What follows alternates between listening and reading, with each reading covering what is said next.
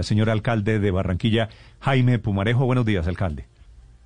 Muy buenos días, Néstor, a ti y a toda tu mesa y a, bueno, a todas las personas que nos escuchen. Alcalde, 14 personas heridas producto de esa granada. ¿Qué información han confirmado ustedes hasta ahora? Bueno, lo primero es que, gracias a Dios, en medio de esta, este atentado terrorista, las 14 personas que estuvieron heridas que fueron heridas, inclusive unas otras, creo que llegamos a 16, 17 personas que sufrieron alguna atención médica, todas están fuera de peligro, no hubo heridos con gravedad, no hubo hechos eh, de fallecimiento, eso nos da una tranquilidad y un respiro enorme dentro de las circunstancias. Al mismo tiempo sabemos que es una estructura criminal que venía siendo investigada desde hace meses, es una banda que está identificada, la, cual tiene un proceso de investigación amplio y en la cual se estarán dando golpes en las próximas semanas porque ya estaban planificados.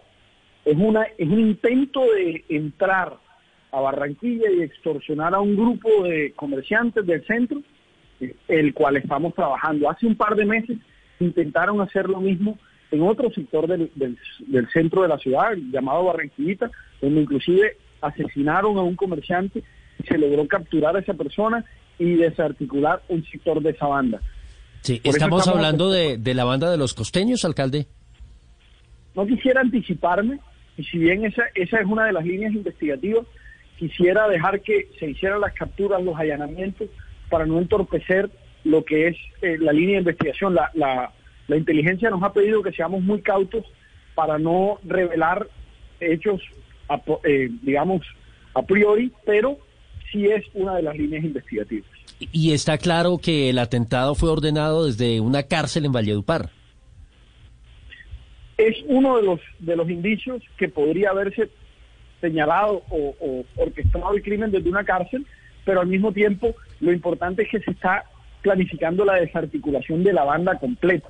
El año pasado, por ejemplo, se desarticularon 40 bandas con golpes contundentes. Yo creo que eso es a donde tenemos que llegar si fue orquestado desde la cárcel, tenemos que llegar a donde esa persona. Y yo creo que hay un tema que agrava y que, y que nos facilita la sindicación y, la investigación. Y es que esto ya es un hecho de extorsión simple, es un acto terrorista, cuando han podido perder la vida una decena de personas. Así que eso va a hacer que las penas se agraven y que la investigación pueda ser mucho más, eh, digamos, eficiente y célere hacer no solo con este atentado en específico, sino con el flagelo de la extorsión en general. Se han conocido hoy denuncias de agremiaciones como Undeco o Asocentro que indican que comerciantes, tenderos, dueños de establecimientos, principalmente en el centro y en el sur de la ciudad, vienen siendo víctimas de extorsiones constantemente, alcalde. Así es, es un, es un delito el, del cual llamamos, denominamos de alto impacto.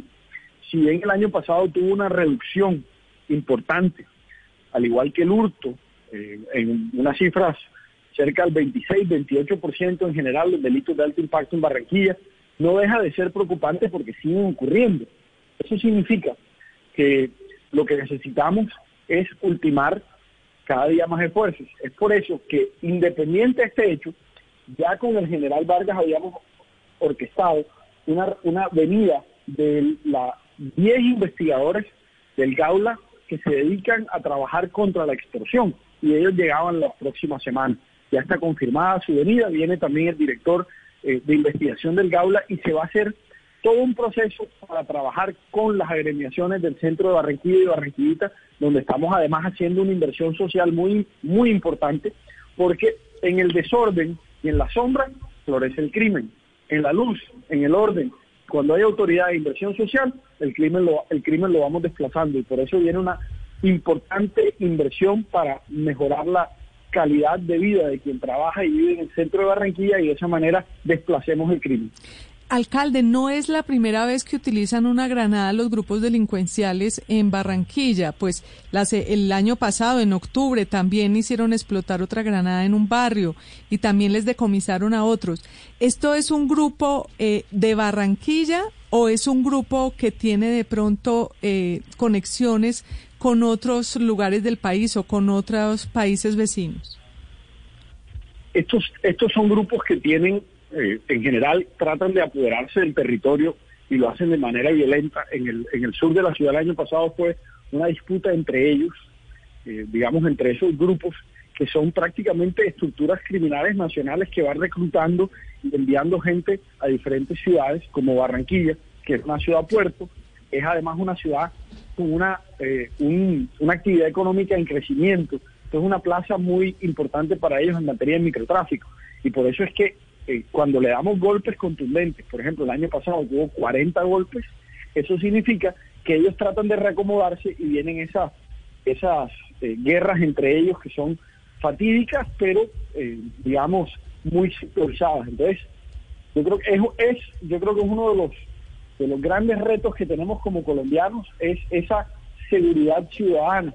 Después de décadas de, lo que llamábamos la guerra de la guerrilla, la guerra contra la insurgencia rural, ahora eso se ha desplazado a la seguridad ciudadana y es una guerra contra los que nos quieren robar el microtráfico. Yo les doy, yo les doy un ejemplo. Señor. Una esquina donde venden droga se vuelve en la esquina del delito, porque ese señor que vende la droga se vuelve casi que el, que da las franquicias para todos los demás delitos, porque él controla el territorio. Entonces él ahí, desde ahí controla la prostitución, controla el hurto, controla el alquiler de armas para cometer delitos. Entonces, ese es el nuevo reto de seguridad ciudadana de Colombia y el que tenemos que combatir, yo creo que con mucha franqueza y con, y con mucha decisión y hacia allá debe estar encaminado todo el esfuerzo de las reformas a la justicia, del trabajo mancomunado entre los sectores que administran y aplican la justicia, porque ese es el flagelo que hoy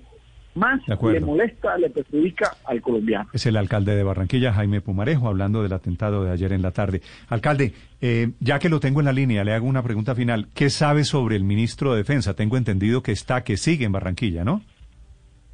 Néstor, eh, así es. El, el ministro estaba en Santa Marta, eh, se desplazó hacia Barranquilla para ser atendido eh, por, digamos, su, eh, por, sentir algunos síntomas de complicación o, para estar, digamos, de manera más tranquila en un centro de alta complejidad, está en una habitación, está estable, está siendo tratado por un grupo de expertos y, y la verdad es que tiene un parte al día de hoy estable y, estamos tranquilos de que no reviste complicaciones o gravedad y, sé que están, eh, digamos, los mejores médicos cuidándolo, así como lo están haciendo con el resto de los barranquilleros. Sí, pero, pero alcalde, si no reviste complicaciones ni gravedad, ¿por qué está hospitalizado por COVID el ministro de Defensa? Bueno, está hospitalizado, mas no está en cuidados intensivos. Eso quiere decir que está estable, pero eh, tiene ciertos síntomas que lo llevan a estar pues eh, eh, bajo revisión médica, pero no reviste en este momento gravedad de complicaciones, por decirlo de alguna manera. Tiene ciertos aspectos que no quisiera revelar porque no, no, no quiero revelar sus condiciones de salud que ameritan que se le, que se le vigile y que, y que se le digamos, monitoreen sus síntomas para asegurarse que no se agrave y que no pierda esa estabilidad que hasta hoy en día mantiene. ¿Usted sabe si el ministro tiene algún antecedente, tiene lo que llaman ahora alguna comorbilidad?